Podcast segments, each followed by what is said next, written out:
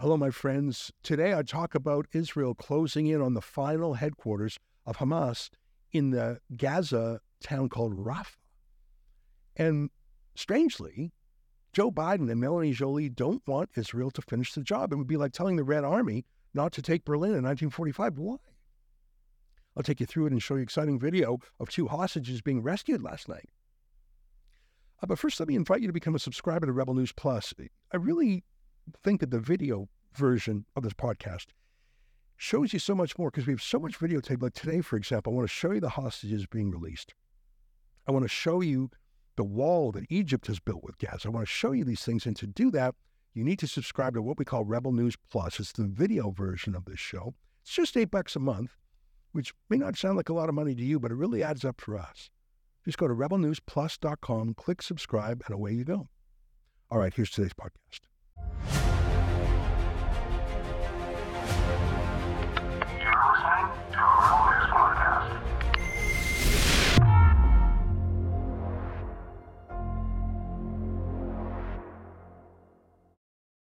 Tonight, Israel closes in on the final Hamas stronghold in Gaza.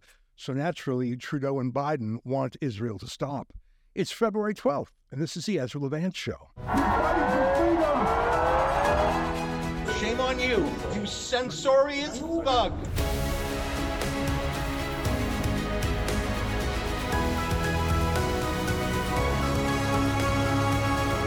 Some hopeful news last night. Two Israeli hostages being held by Hamas in Gaza were freed by Israeli special forces. Fernando Simon Marman, I'm saying his name right, and Norberto Luis Har were rescued. Here, watches their family greets them at a hospital back in Israel where they were brought after they were rescued.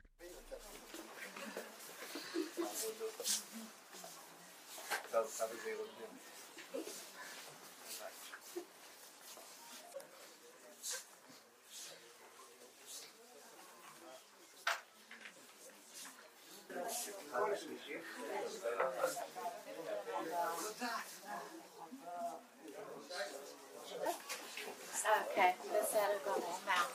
Bye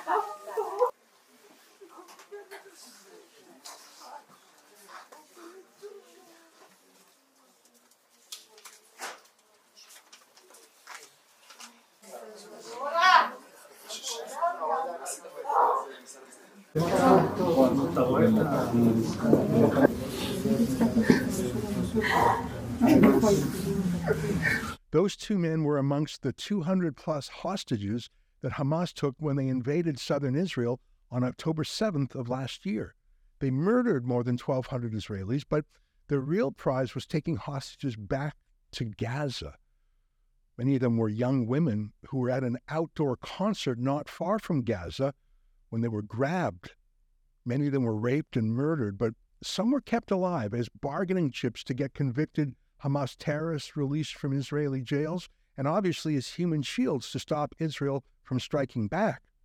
Here's a video of Hamas terrorists filmed by the terrorists themselves as they kidnap literally three generations from the same family, including babies less than a year old. Just watch this to remember who Hamas is and how this war started.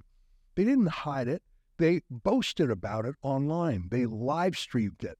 Remember this? الإنسانية عنا مش عندهم. ما حدا حيصيبها. ما حدا حيصيبها عشان تعرف إن الإنسانية عنا. أيوة استروها استروها وخلوها لما تاخدوها حية. اعرفوا خليها تعرف. معها أطفال. نعم. عنا مش عندهم. ما حدا حيصيبها. عشان تعرف إن الإنسانية عنا. أيوة استروها استروها وخلوها لما تاخدوها حية. اعرفوا خليها تعرف معها اطفال نعم I've seen some reports that those particular babies have been killed, but it might be Hamas propaganda or psychological warfare. By the way, Canadian citizens were amongst the hostages, as well as many American citizens, too.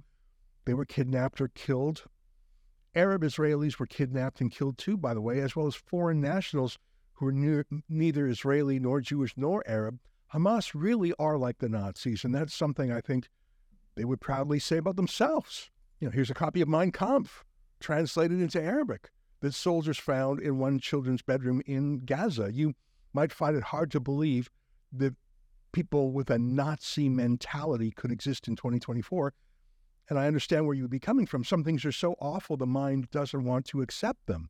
So we come up with alternative explanations. I, I think I've told you the story before. Remember a few years ago when I interviewed a woman who was taken as a rape slave by mm-hmm. Islamic State terrorists. She was, when I met her, she was a refugee in Germany who had escaped from Iraq, but then she had to escape from the German refugee settlement center, center because that was dominated by Islamic gangs. So she fled to a church in Germany, if you can believe it. Anyways, I remember how she described that she was raped so many times by Islamic terrorists that she had lost count after 240 times. And I remember my reaction. I was so horrified by her story. My instinct in my mind, I mean, I didn't say it out loud, of course, my instinct that she must have been lying. She must have some sort of angle or reason to say such outrageous things because that's impossible that something so horrific could be done by people. But no, that's how horrific the world can be. The Islamic State didn't usually live stream their rapes and murders and torture. I don't know if the technology was around back then, but Hamas did. I say again, the Nazis actually hid the worst of their Holocaust when they were doing it, not just from the outside world, but even from their own people. There was enough inherent goodness, inherent Christianity, inherent civilization in the German people that had they known the depths of tra- depravity at Auschwitz, they likely would have rebelled. Not so Hamas, which advertised its brutality as a selling point. And Hamas's supporters in the West love it. But look at this woman. I'm not sure what Western city she's in, probably London, I'd guess, maybe New York, but it's in English. And she's saying, You don't get to choose how we resist. And it's dripping in blood, her sign, which means she agrees with Hamas's tactics. And indeed, it's not just a Nazi or Islamic extremist ideology that allows and even celebrates rape and murder and torture and kidnapping babies, but it's the woke Western ideology that we teach our own kids university that teaches that anyone who is white or Western or male or Christian is by definition an oppressor, and everyone else is welcome to do literally anything to that first group in the name of resistance. It's really stunning. But back to Gaza. Israel has moved its way through the Gaza Strip and is now at Rafah, the town that borders with Egypt, if you know the map. By the way, this is the wall between Egypt and Gaza, a more serious, more impenetrable wall than Israel had. Egypt, of course, like every Arab country, refuses to take any refugees from Gaza. They know all about Hamas and the Muslim Brotherhood, which is an international Islamist group that supports jihad, including Hamas. You might remember Egypt itself briefly had a coup, and the Muslim Brotherhood took over Egypt. And, you know, Hillary Clinton and the Democrats were all in favor of it. They literally met with and normalized a terrorist government. Thankfully, the Egyptian people and their military rose up and threw them out. But Egypt is taking no chances again. They're not crazy. They're not going to take Hamas refugees. So Israel has methodically worked its way through Gaza, starting from the eastern side, which borders Israel. They have slowly made their way through it and are now near that border with Egypt. It's too grand a comparison, but it's like the Red Army closing in on Berlin in 1945. There was a time when the Nazis were deep into Russia. At least 20 million Russian civilians were killed, by the way. And so the Red Army was racing to Berlin as the Americans, the Brits, the Canadians were coming in from Western Europe. Imagine Russia after suffering more casualties than any other country in the war, after an entire generation of Russian men had been ground up in the war. Imagine telling General Zhukov of the Red Army, you've got to stop at the outskirts of Berlin. Don't enter the city and definitely don't go to Hitler's bunker. No, it's time for a ceasefire. Negotiate with the remnants of the Nazis. And by the way, Hitler wasn't holed up in his bunker with a hundred Russian women and children as human shields, including for the obvious reason that Stalin wouldn't have hesitated for a second to kill hostages if they were in his way. At Stalingrad, Stalin's officers shot any Red Army conscript who abandoned his post. So the idea of asking the Russians not to take Berlin and not to kill or capture Hitler and not to utterly dismantle the Nazi Party and all of its power is too weird to even contemplate. Imagine in 1945 arguing that the Nazi government should be able to live on and that Hitler should be able, allowed to remain as long as he makes promises, pinky swear, uh, not to invade Russia anymore. If that were a movie script, no one would, would make it. It's just too impl- implausible. It's crazy, but that's exactly what Western leftists are saying. Here's Melanie Joly, and I only mention her because we're Canadian and she is our foreign minister, at least in name. I truly don't think anyone in the entire world cares what Melanie Joly has to say, other than, of course, Hamas, which literally made a thank you video for Canada after Trudeau voted against Israel at the UN. But I, I don't think there's a single serious diplomat or general or politician in the Western world who asks, what would Melanie Joly say? Or, or even in the Arab world for that matter. But here's what she said just three days ago, two days before these hostages were freed. We are deeply concerned by reports of an Israeli military operation in Rafah. It would have devastating impact, putting the lives of Palestinians and foreign nationals, including Canadians seeking refuge, in grave danger and making the vital delivery of humanitarian aid dangerous. And she continued, We continue our call for the protection of civilians, for the release of hostages, for urgent efforts towards a sustainable ceasefire, and for increased humanitarian aid. Isn't that odd? Joly really, really doesn't want Israel to take Rafah. Why? I'm sure she is concerned about civilians. Of course she is. There were civilians in Berlin too, by the way, and in Hiroshima and in Nagasaki. Israel is fighting the war in a more careful manner than perhaps any other war in history. It's not dropping a bomb over Gaza the way the Yanks did in Japan.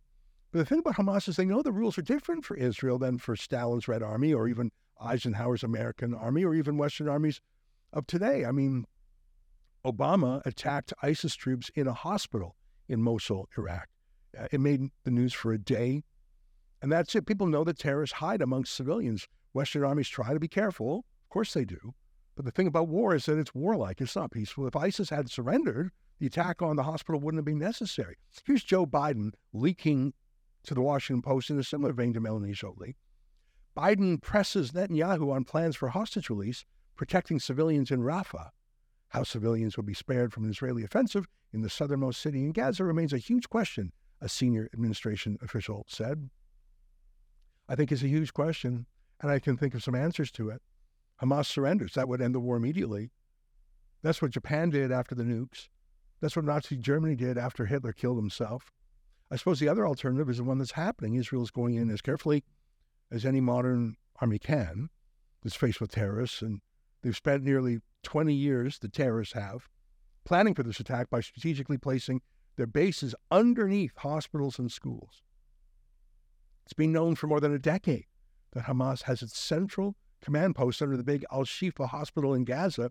I mean, it makes sense if your goal is to stop any civilized country from attacking your terrorist headquarters, but it's obviously insane if you believe in protecting innocent human life. And don't tell me that you can literally have the Hamas headquarters under a hospital and that the hospital staff and administration and donors didn't know. Of course, they knew. Here's video from the Al Shifa hospital showing there was actually the first stop for the terrorists um, when they had finished taking their hostages. It's, it's their place, it's their hangout. Imagine what they'll find in Rafah. Besides, of course, the Hamas leadership and hopefully surviving hostages. But here's a hint you know that the UN has a massive permanent agency that runs Gaza. It's called UNRWA which stands for UN Relief and Works Agency. If Hamas is the terrorist government of Gaza, UNRWA is basically the civil service of Gaza. And of course, the civil service reports to the government, and so it is in Gaza. By the way, UNRWA is so linked to the Hamas terrorists that Stephen Harper and other Western leaders cut it off uh, a decade ago, stopped giving aid. But Trudeau, when he became PM again, pumped $50 million back into it and just a couple of months ago, Trudeau pumped another $50 million into UNRWA. But UNRWA is hand in glove with Hamas. I'll, I'll say UN now instead of UNRWA because it's more pronounceable. The UN and Hamas share the same staff. UN staff literally participated in the October 7th terrorist attack. UN chat groups, like online chatter groups, with thousands of UN staff in Gaza, they celebrated the terrorist attacks on Israel. UN is Hamas. Hamas is the UN in Gaza. And let me end with the craziest story of all the UN headquarters itself in Gaza. Underneath that, in the basement, a Hamas base. Here's what Israeli soldiers found when they came to the UN headquarters a couple of days ago. The, the UN office was upstairs. Hamas was downstairs, plugged into the UN systems, their power system, their computer system. It was in the same building. They shared the office. The UN itself was co located with Hamas. They shared a mailing address. Just that tunnel they built. Here's what the head of the UN in Gaza said UNRWA did not know what is under its headquarters in Gaza. UNRWA is made aware of reports through the media regarding a tunnel under the UNRWA headquarters of, in Gaza. Sure, you didn't know. You realize you didn't know till journalists reported it. You had no idea those guys going downstairs with guns were, with hostages were. Did you see that tunnel? That's a year long infrastructure project with heavy equipment and cement. Imagine saying you didn't know, or that Hamas, oh, they just did that in the last week. So I ask again, why does Melanie Joly want Israel not to finish the job? I mean, Israel's already taken 90% or so of Gaza. Wouldn't taking Rafah end the war? And isn't that the best outcome, just to end the war? Maybe Melanie Joly doesn't actually want Hamas leadership to be captured or killed. I mean, she spent $100 million in Canadian tax money on Hamas. Maybe, maybe she doesn't want Hamas to lose. And just maybe, maybe there will be some things found in Rafah, like were found under the UN headquarters, like were found under the Al Shifa Hospital, that show that Trudeau and Joly and the rest of the liberal Hamas caucus knew a lot more about what was going on than they let on. I mean, Israel is finding many unusual things now that they're on the ground here. Let me quote one report here. The IDF, that's the Israel Defense Forces, say it located intelligence that Al Jazeera reporter Mohammed Wishah moonlights as a commander in Hamas's anti-armor unit. At the end of last year, he moved to the R&D division of Hamas's air unit. Surprise, not surprise. So that that's a laptop that they found of an Al Jazeera journalist showing he's actually a Hamas terrorist too. I wonder if any of the CBC sources were Hamas terrorists too. I wonder if any Canadian staff were terrorists too. I wonder if Joly is worried about other records, a list of Hamas terrorists, membership list, because Marc Miller, the Liberal immigration minister, he has said he wants Canada to take literally thousands of Gaza refugees, and he's frustrated that it hasn't happened already. He's very impatient. That's what he said. Here's a clip. I wanted to follow up on your comments in the House yesterday about the Rafah border and your frustrations with sort of getting family members out.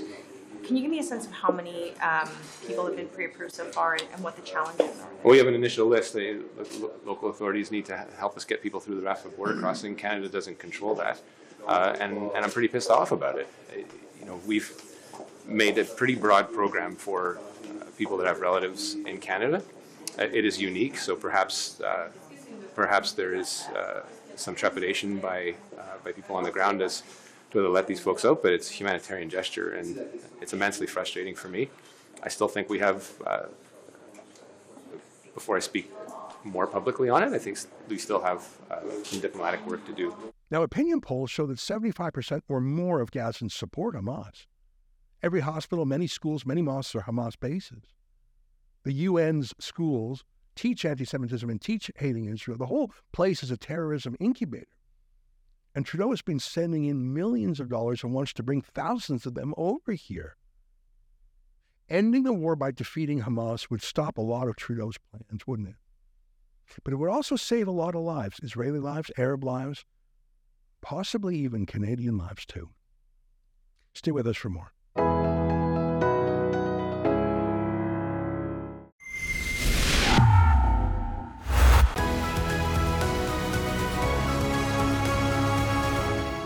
You know, of course, war is terrible. Obviously, of course, casualties, uh, not just from soldiers, but civilians, are one of the worst parts of the war that's happened in Russia, Ukraine. It's happened in every war in history. Um, telling Israel not to take out the Hamas leadership would be like telling the Red Army in 1945 not to take Berlin. Um, the obvious question is why? Why would you stop the Allies from taking Berlin and taking out Hitler? Um, instead of a guest segment, I want to show you something that I did last week. I was invited on InfoWars, which is a really big audience. And some people say, oh, Alex Jones is too controversial. I find him a very engaging and entertaining interlocutor. I, I think he reads the news obsessively. He's got a sense of humor. And like all of us, he's had his flourishes from now and then. But I like going on a show, and I'm obviously in control of what I say and I express myself. And I, I had a good visit with him the other day. I want to show you. He has me on from time to time because he wants to know about Canada. He wants to know the truth about Trudeau and other crazy trends up here. So uh, let me propose to share with you some edited excerpts of my recent sit down with Alex Jones. I'll leave you with those. Until next time, on behalf of all of us here at Rebel World headquarters, to you at home, good night, and keep fighting for freedom. So Ezra Levant heads up Rebel Media, one of the best media organizations, is pro human, pro truth in the world. Rebelnews.com at Ezra Levant on X. We're going to cover the waterfront here with him. I've been trying to get him on for weeks since he was did a great job there uh, from Switzerland at the Davos uh, operation, knocked it out of the park again uh, with his crew because we had some big victories in Canada, at least for now, backing off the state killing mentally ill people that they're wards of. And we've also got new clips of Trudeau saying Canada's not great. How dare you say that?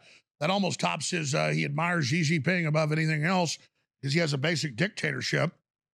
We've also got um, the media meltdown over Tucker in Russia, Israel and Gaza, Canada petition to get out of the UN, WHO, open borders, ongoing transgender insanity in Canada. We're going to cover it all. Ezra Levant, you're you're you're the quarterback this hour and the coach. What do you want to jump into first?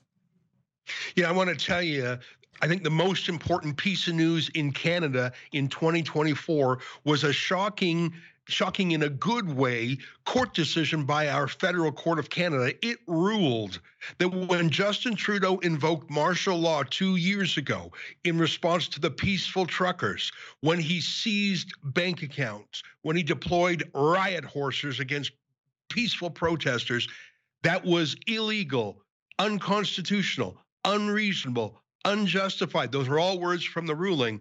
And further on, he said the way it was implemented was against our Constitution. The seizing of bank accounts. Here's an example.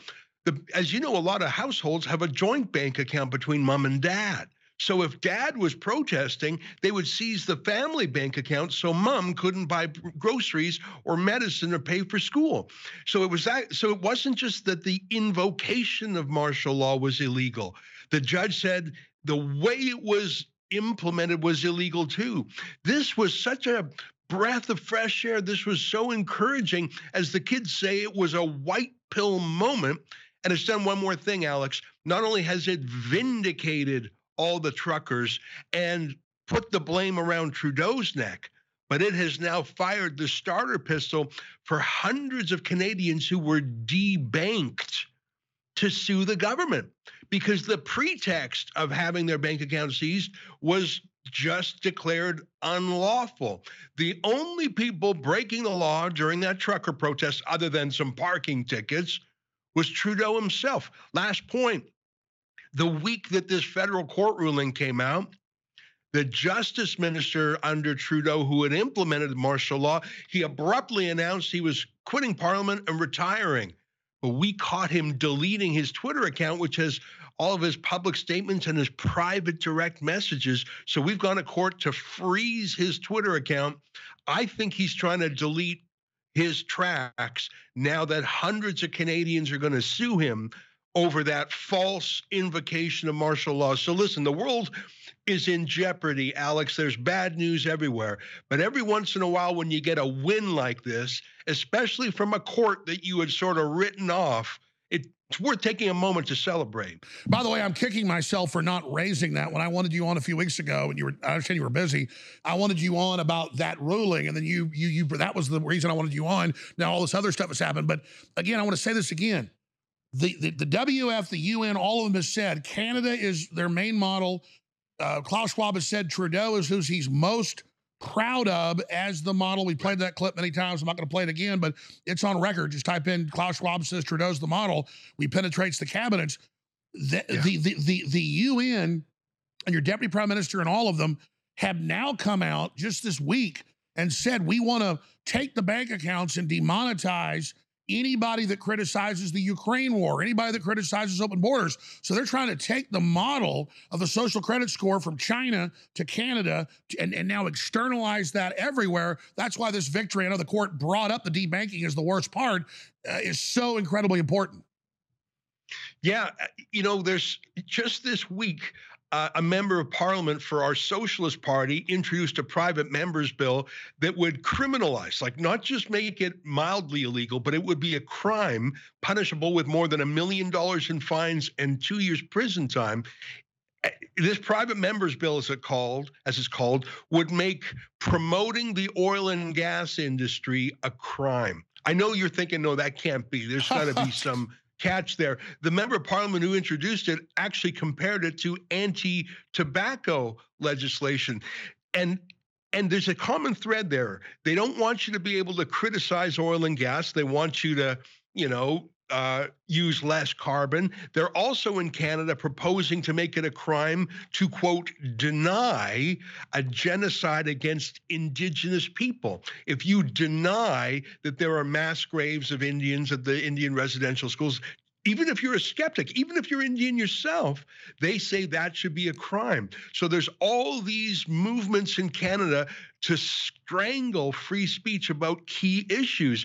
And the thing is, in Canada, it's happening all the time. But remember when I was in Davos, Switzerland, covering the World Economic Forum, they're all pointing towards the 2024 US election. That is the number one subject of conversation for the global elites. I think I told you that the two names that were on the lips of the delegates of the WEF more than any other were number one, Donald Trump and how can they stop him? And number two, Elon Musk and how he is their impediment to stopping Trump. It, there I am in Europe with all these Europeans, all these globalists, but they're obsessed with those two disruptors in America. I want to report that to you, Alex, because you want to know. Uh, you, you told us, but it bears repeating. And people ask me, is Musk good or bad? Uh, you can't lie. The, the, the facts don't lie. You judge a tree by its fruits he was never really a bad person, but he's involved in every major technology, so people can be scared of the technologies and of their implementation. And I certainly agree with a lot of that. We should be very careful. But if you look at one point in the compass being total freedom and one being globalist tyranny, he was kind of in the middle before. He swung almost all the way over to being like a Tucker Carlson or an Ezra Levant or an Alex Jones, and so is Joe Rogan. And I know Joe Rogan personally. I know he's really awakened pissed off. So I think people need to be able to sit back and realize we're having cultural victories and and and and, and that we, we need to get ready for people to come over to our side and, and, not just reject people when they start doing so many good things.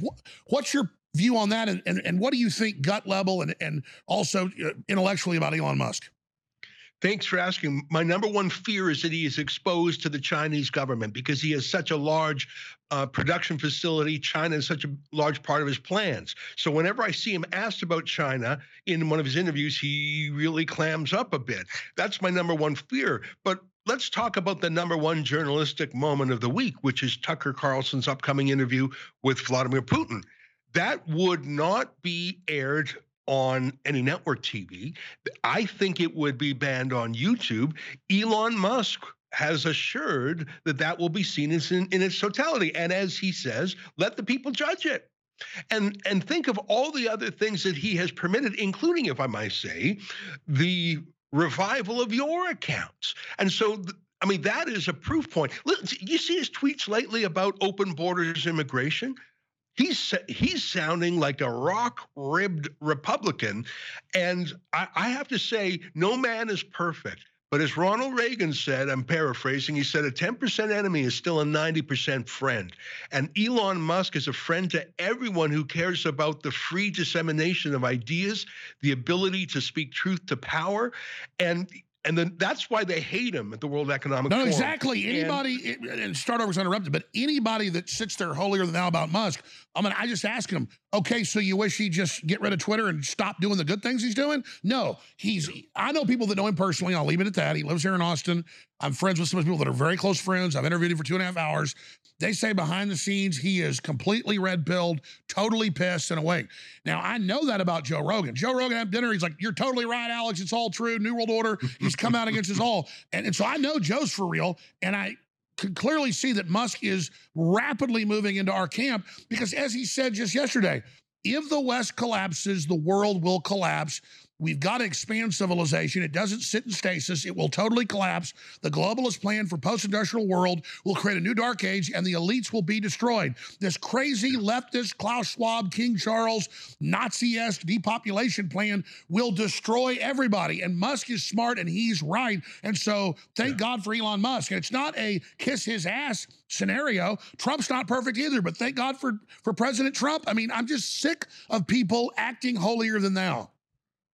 Does anyone in America, does anyone in Canada actually think for a second that many of the world's calamities would be happening if Trump were in office. All the things they don't like about Trump, mainly his personality, his jokes, his crass style, those are the things that scared the beans out of the bad guys. And I believe Trump when he says he would end the war in Ukraine in 24 hours. I believe it never would have started. And I think every Democrat knows that in their bones. And I think every Democrat knows in their bones that some, you know, uh, Mad Max style Houthi terrorists wouldn't be shooting at oil tankers or U.S. aircraft carriers with impunity. They wouldn't even try it if Trump were around. Peace through strength. Donald Trump didn't go starting wars, but he had a wildness in, in his eye, a twinkle that that you looked at him and you said, I'm not going to try anything with this guy because America's on top. No one feels that way about Biden. Biden thinks he's still negotiating with Francois Mitterrand, who hasn't been with us in decades. And I- Helmut I Kohl. think- and Helmut Kohl. yeah. You know, he's, I suppose they say when you start to lose your mind, your memory goes back to your childhood or your youth. Soon we'll have him talking about corn pop again or something. I tell you, November can't come soon enough, but um, I'm worried because they will not stop at anything to block Trump. So much depends on it. Trillions of dollars, the states of entire countries, the dominance of the US currency versus others. The entire world hinges on what Americans do. And let me be more precise. We know which way California is going. We know which way New York is going. The entire world depends on maybe a half a dozen battleground states in America. And that's why election integrity and that's why uh, freedom of speech electronically is so important. And we're up here in Canada, and obviously we want to get rid of Justin Trudeau because he's poisonous. But I have to tell you, whether or not Trump wins or not, or whether or not Trudeau is reelected or not, I think Trump winning or not probably has more effect on our lives up here. I mean, Trudeau's awful, don't get me wrong. But in terms of how the entire world would change or not, your election is important to the whole world, including to us up here in Canada, including to Australia, including to Europe. Well, that's right. I I mean, elections other than a few city states of Greece 2,500 years ago never really existed until about 250, 260 years ago. And so this election really is the most important election in world history. I, I think that's right. And we each have a role to play. Journalists like us, our job is to tell the other side of the story, to follow the facts wherever they lead, to shine a light of scrutiny on things. And when people say you're not allowed to talk about that, to say why. I want to talk about it. The fact you're saying we're not allowed to talk about it makes me want to talk about it twice as much. And that's my thought about Tucker interviewing Vladimir Putin everyone's so against it. Now, others have interviewed Putin, including after he invaded Ukraine in 2014. Why can't Tucker? Because he's shown an open mindedness. I think Tucker, for his own reputation's sake, is going to ask interesting, firm questions, not just banal blather. I don't think he's going to let Vladimir Putin, quote, get away with things. I think he's going to let Vladimir Putin talk. That's your job when you're talking to a world leader like that. I think Tucker knows this is his moment to shine. And I think he's put an enormous amount of Oh, I've never seen him so excited. He's been trying for t- three years to do this, and I'll just leave it at that. But Yeah. he is just, this is all, when, when I was up there months ago up in Maine with him, he was just absolutely he goes, when I go to Europe, you know, Europe. I go, yeah, Europe, the big interview. He goes, yeah, yeah. I mean, he, he, he really wants to stop World War III. And absolutely. And, and I, I don't think I know, Ezra, their attempt to demonize and shut this down, it would have got 100 million views on X. The the Streisand effect is going to get this a billion views total, one way or another.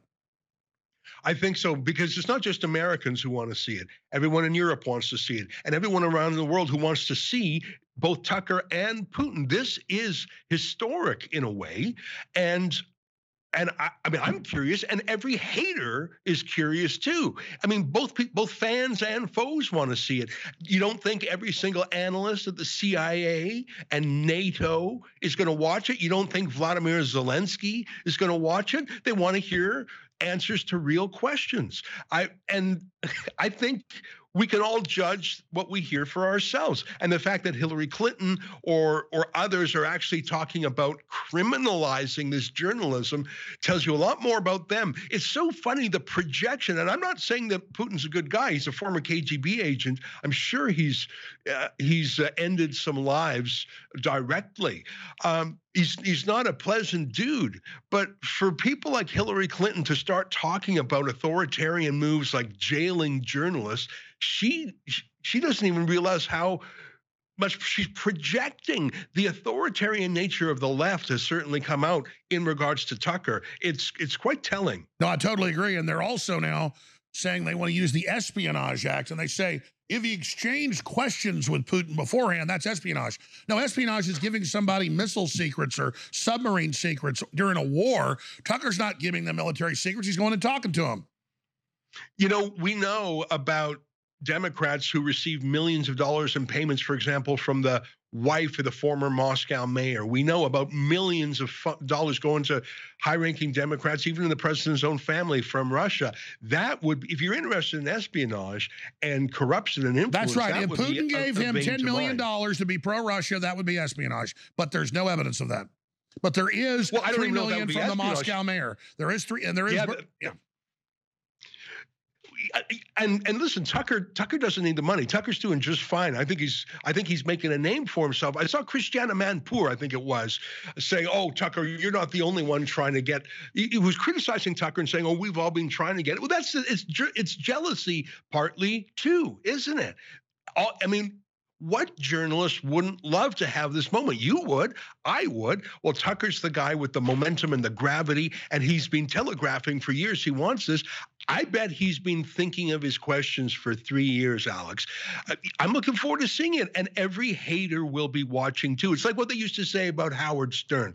The only people who listen longer than the fans were the foes, and for the same reason. What's he going to say next? Except this isn't just jokes and, and sex jokes. This is the stuff that wars and peace are made of. It's going to be historic. I think I'm excited to see some real journalism instead of the propaganda I see.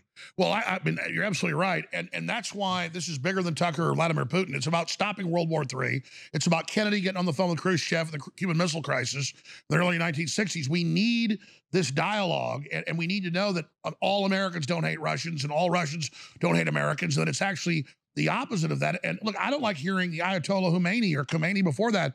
I don't like things he was saying. I don't like those guys, but it was okay when all those big national 60 Minutes reporters went and talked to him because that's what you're supposed to do.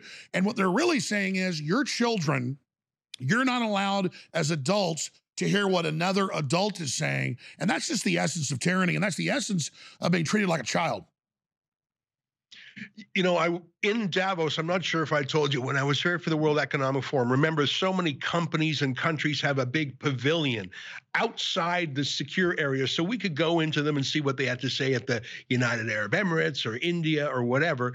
Ukraine has a big pavilion every time, and I went there last year and I went there this year. And obviously, it's their national message. You could call it propaganda. But I went there with an open eyes, an open heart, and listen, Alex, the number one victims here are the Ukrainian people. How many hundreds of thousands of people have been killed?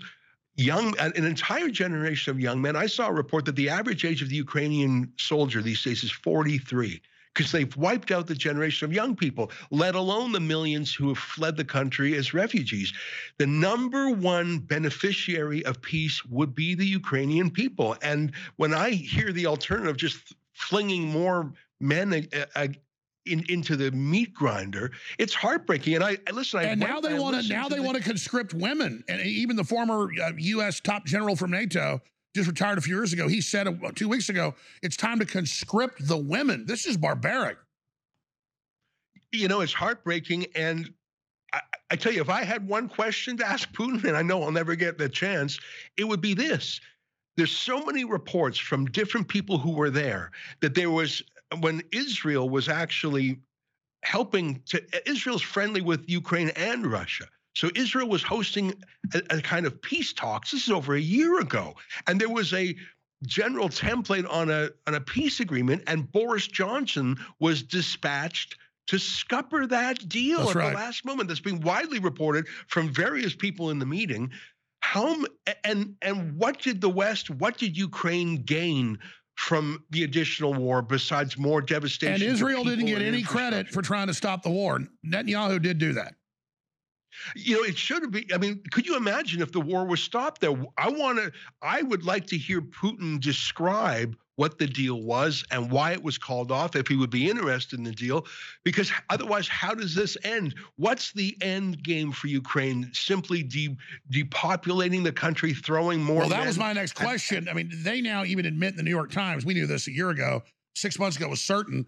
They've been decimated. They can't get new recruits. The Russians never wanted to take the whole country. They wanted that security zone and then to lure the, the NATO proxy army in for destruction. What Putin said two years ago has now been done.